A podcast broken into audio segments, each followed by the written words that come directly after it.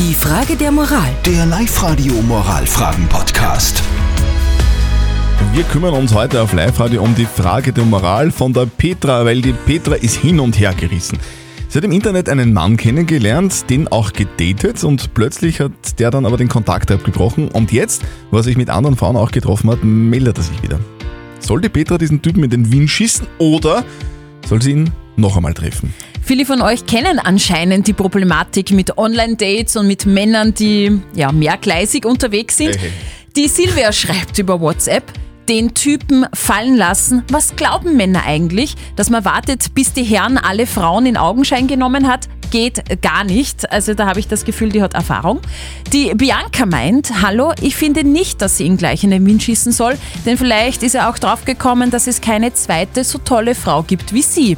Und die Julie meint, ich würde nachfragen, warum er sich nicht gemeldet hat. Vielleicht gibt es eine ganz simple Erklärung. Soll sich die Petra noch einmal mit ihrem Internet-Date treffen, obwohl der Mann sich nicht mehr gemeldet hat und zwischendurch auch andere Dates hatte?